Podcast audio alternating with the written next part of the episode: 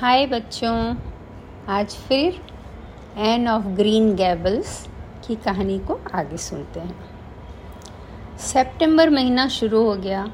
N school जाने लगी। मरीला को बहुत चिंता थी कि एन स्कूल में सबके साथ मिलजुल कर रह पाएगी क्या।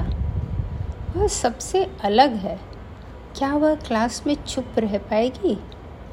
पर एन ने बताया, मुझे स्कूल अच्छा लगा, मैं अभी बाकी बच्चों से पीछे हूँ, मेरे उम्र के बाकी बच्चों से पीछे हूँ। मेरा स्पेलिंग गलत था तो मिस्टर फिलिप्स ने सबों को मेरा स्लेट दिखाया।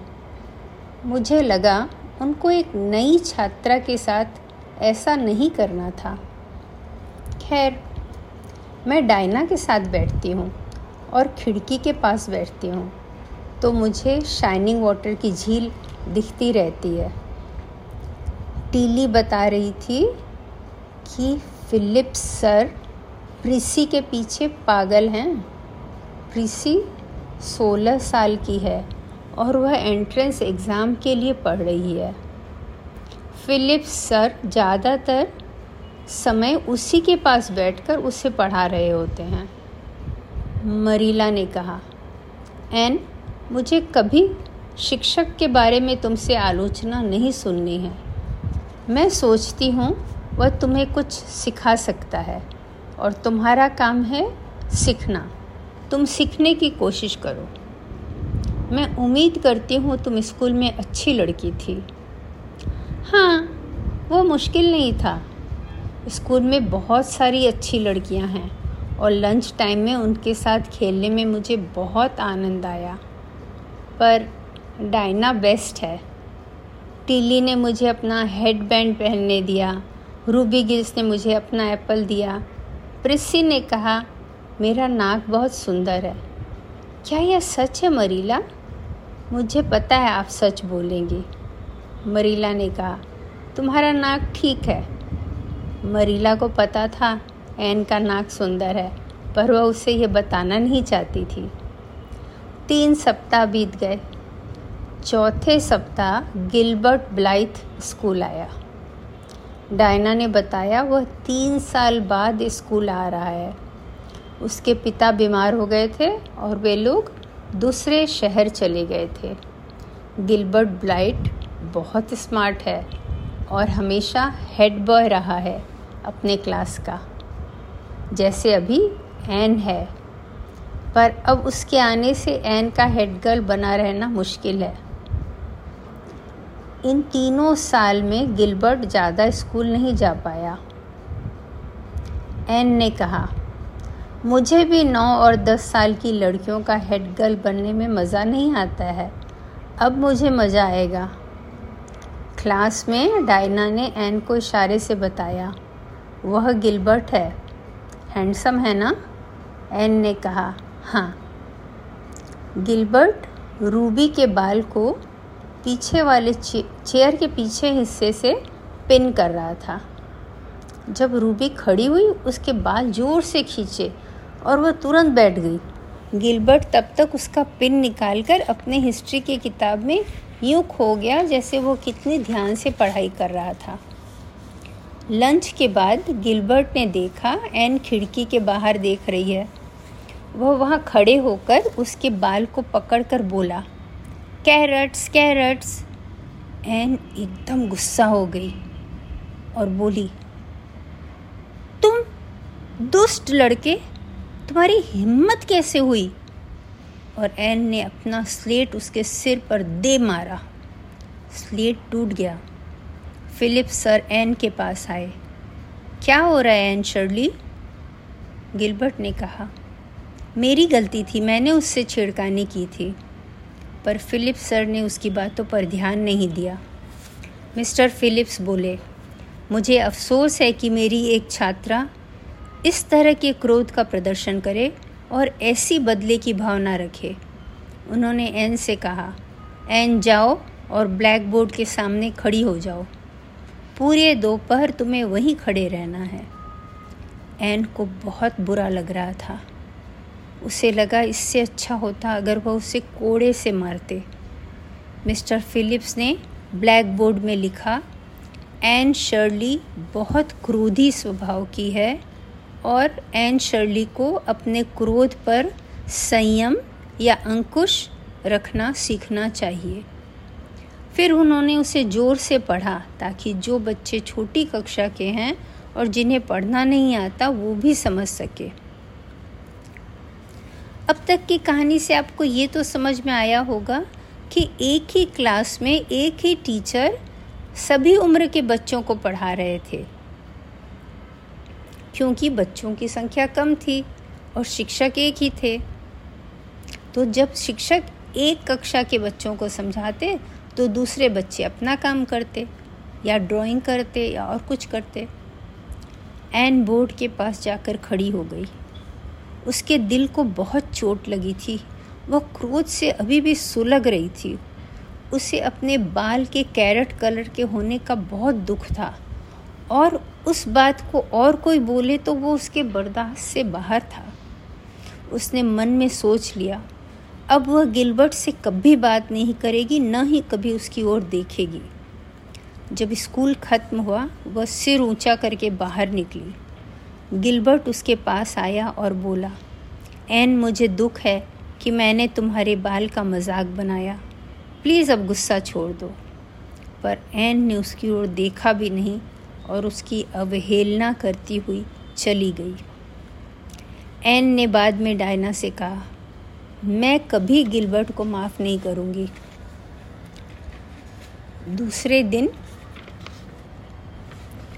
मिस्टर फिलिप्स ने कहा वे लंच के पहले क्लास में आएंगे और सभी बच्चों को अपनी जगह पर बैठे हुए मिलना है।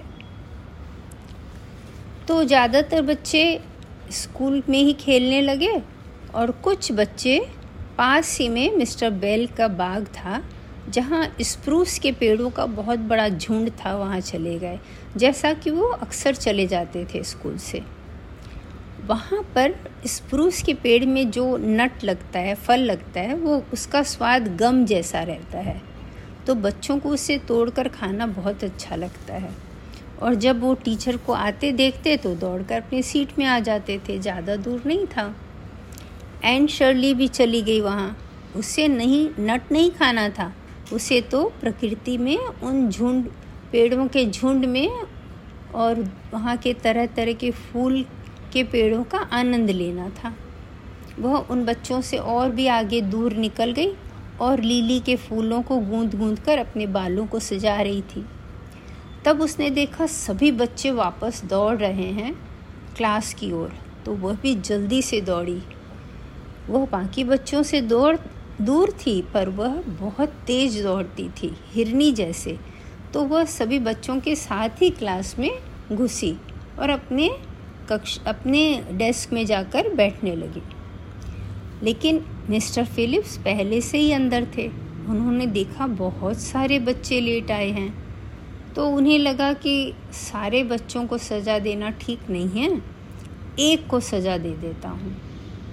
तो वो सोचने लगे किसे सज़ा दी जाए। तब उनकी नज़र एन पर पड़ी जिसके बाल में खूब सारे फूल लगे थे और बाल बिखरे हुए थे और वो अपने क्लास में बैठने अपने डेस्क में बैठने वाली थी। तो उन्होंने उसे कहा, एन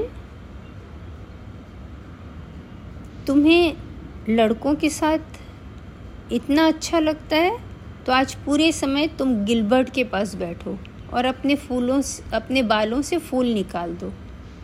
एन लड़कों के साथ नहीं घूम रही थी, वह तो अपनी प्रकृति में घूम रही थी। पर मिस्टर फिलिप्स को इसका कुछ पता ही नहीं था। एन वहीं बैठी रही। तो डायना उसके बाल से फूल निकाल रही थी।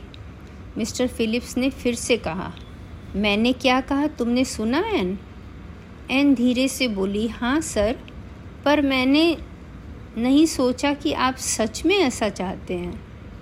मिस्टर फिलिप्स ने कहा, मैं बिल्कुल यही चाहता हूँ।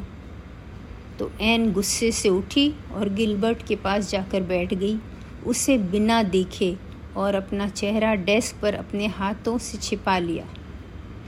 थोड़ी देर बच्चे उसे देखकर हंसते रहे और फिर गिलबर्ट ने एक कागज़ में उसे लिख कर दिया, तुम स्वीट हो, पर ऐन ने उसे बिना देखे ही जूते से मसल दिया। जब स्कूल ख़त्म हुआ वह अपने सीट में गई और अपनी किताबें, स्याही, दवात जो इंक और पॉट रहता है वो, और कॉपी और अपना टूटा हुआ स्लेट सब कुछ निकाल लाई। जब वे बाहर गए तो डायना ने पूछा, तुम सब घर क्यों ले जा रही हो ऐन? ऐन ने उत्तर दिया, अब मैं कभी स्कूल नहीं आऊँगी। डायना की सांस ही रुक गई। क्या मरीला तुमको घर में रहने देंगी?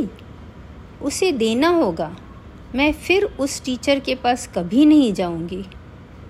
ऐसा लगा कि डायना रो पड़ेगी। ऐन, तुम बिल्कुल स्वार्थी हो।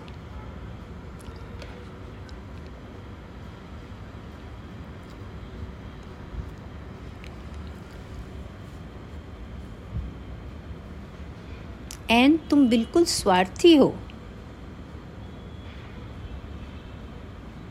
मिस्टर फिलिप्स मुझे गर्टी पाई के पास बिठा देंगे क्योंकि वह अकेले बैठती है। वह मुझे बिल्कुल अच्छी नहीं लगती। ऐन, तुम प्लीज़ वापस आ जाओ।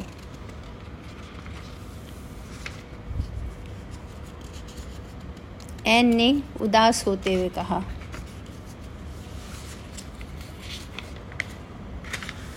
तुम्हारे लिए मैं सब कुछ, अधिकतर सब कुछ कर सकती हूँ।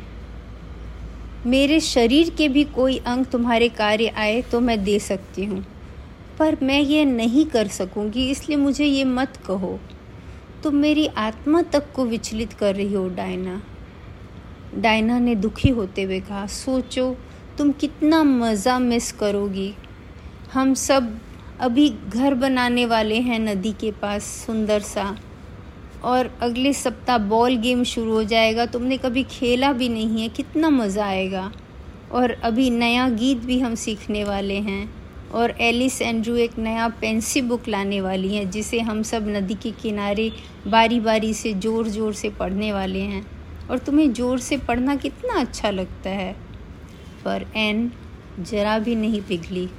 उसने निश्चय कर लिया कि वह मिस्टर फिलिप्स के कक्षा में कभी नहीं जाएगी।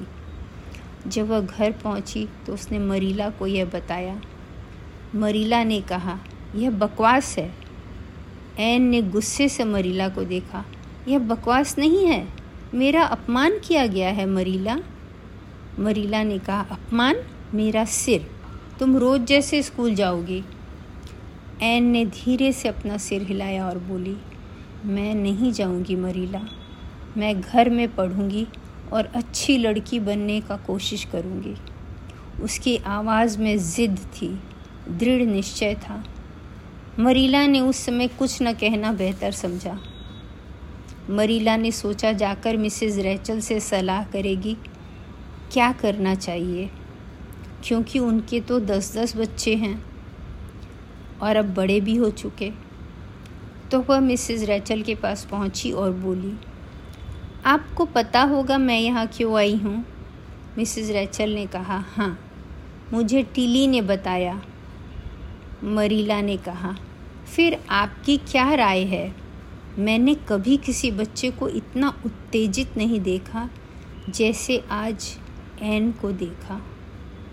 मिसेज़ रैचल बोली, मेरी सलाह यह है कि उसे जो करना है करने दो। मिस्टर फिलिप्स गलत थे, लेकिन हम बच्चे को यह तो नहीं कह सकते कि उन्होंने सही किया था। कल उन्होंने सही किया था उसे सज़ा देकर, पर आज सभी लड़कों को छोड़कर उसे सज़ा देना गलत था, और फिर उसे एक लड़के के पास जाकर बैठने बोलना और भी गलत था। टीली उनसे बहुत नाराज़ है और कह रही थी सभी बच्चे भी ऐन के पक्ष में हैं और टीचर से नाराज़ हैं। ऐन कक्षा में काफ़ी प्रसिद्ध है। मरीला ने कहा, तो आप कहती हैं मैं उसे स्कूल न भेजूं? मिसेस रैचल बोली, जब तक वह खुद स्कूल जाने का ना बोले तब तक उसे स्कूल भेजने का तुम कोशिश न करो, क्योंकि तुम जितना फस करोगी बहुत नई नई परेशानियाँ आती जाएगी। ऐसे भी मिस्टर फिलिप्स अच्छे शिक्षक नहीं हैं। चूँकि उनके अंकल ट्रस्टी हैं, वह अभी तक स्कूल से निकाले नहीं गए हैं। छोटे बच्चों की पढ़ाई पर वह बिल्कुल ध्यान ही नहीं देते हैं। मरीला ने उनकी सलाह मांग ली। उसने ऐन को स्कूल जाने नहीं कहा। वह घर में पढ़ने लगी, अपना काम करती, डायना के साथ खेलती, पर कभी गिलबर्ट दिख जाता तो वह मुँह घुमा लेती। डायना से वह बहुत प्यार करती थी। एक दिन जब मरीला घर आई तो ऐन ज़ोर ज़ोर से रो रही थी। मरीला घबरा गई। क्या हुआ ऐन? ऐन बोली, मैं डायना के बारे में सोच रही थी। मैं डायना को बहुत प्यार करती हूँ मरीला, मैं उसके बिना नहीं रह सकती। पर मुझे पता है जब हम बड़े होंगे डायना शादी कर लेगी। मैं उसके बिना कैसे रहूँगी? मैं उसके पति से नफ़रत करूँगी। मुझे ऑलरेडी दिख रहा है आँखों के सामने डायना सफ़ेद शादी की पोशाक में कितनी सुंदर लग रही है और मैं उसकी ब्राइड्स मेड हूँ। मैं ऊपर से मुस्कुरा रही हूँ पर अंदर रो रही हूँ उसे अलविदा कहने में। और फिर वह ज़ोर ज़ोर से रोने लगी। मरीला अपनी हंसी न रोक सकी। वह पास ही की कुर्सी में बैठकर ज़ोर ज़ोर से हंसने लगी। मैथ्यू अंदर आ रहा था। उसे आश्चर्य हुआ, मरीला कब से ऐसे हंसने लगी। मरीला बोली, ऐन तुम्हारी कल्पना बहुत गजब है, पर अगली बार घर के आसपास कोई परेशानी ढूंढ लेना, इतनी दूर जाने की क्या ज़रूरत है। ऐन समझ गई मरीला उससे मजाक कर रही है। और आज की चैप्टर यहीं ख़त्म होती है। आशा है आपको अच्छा लगा होगा और अगले रिकॉर्डिंग का फिर से वेट करते हैं। तब तक के लिए बाय बाय।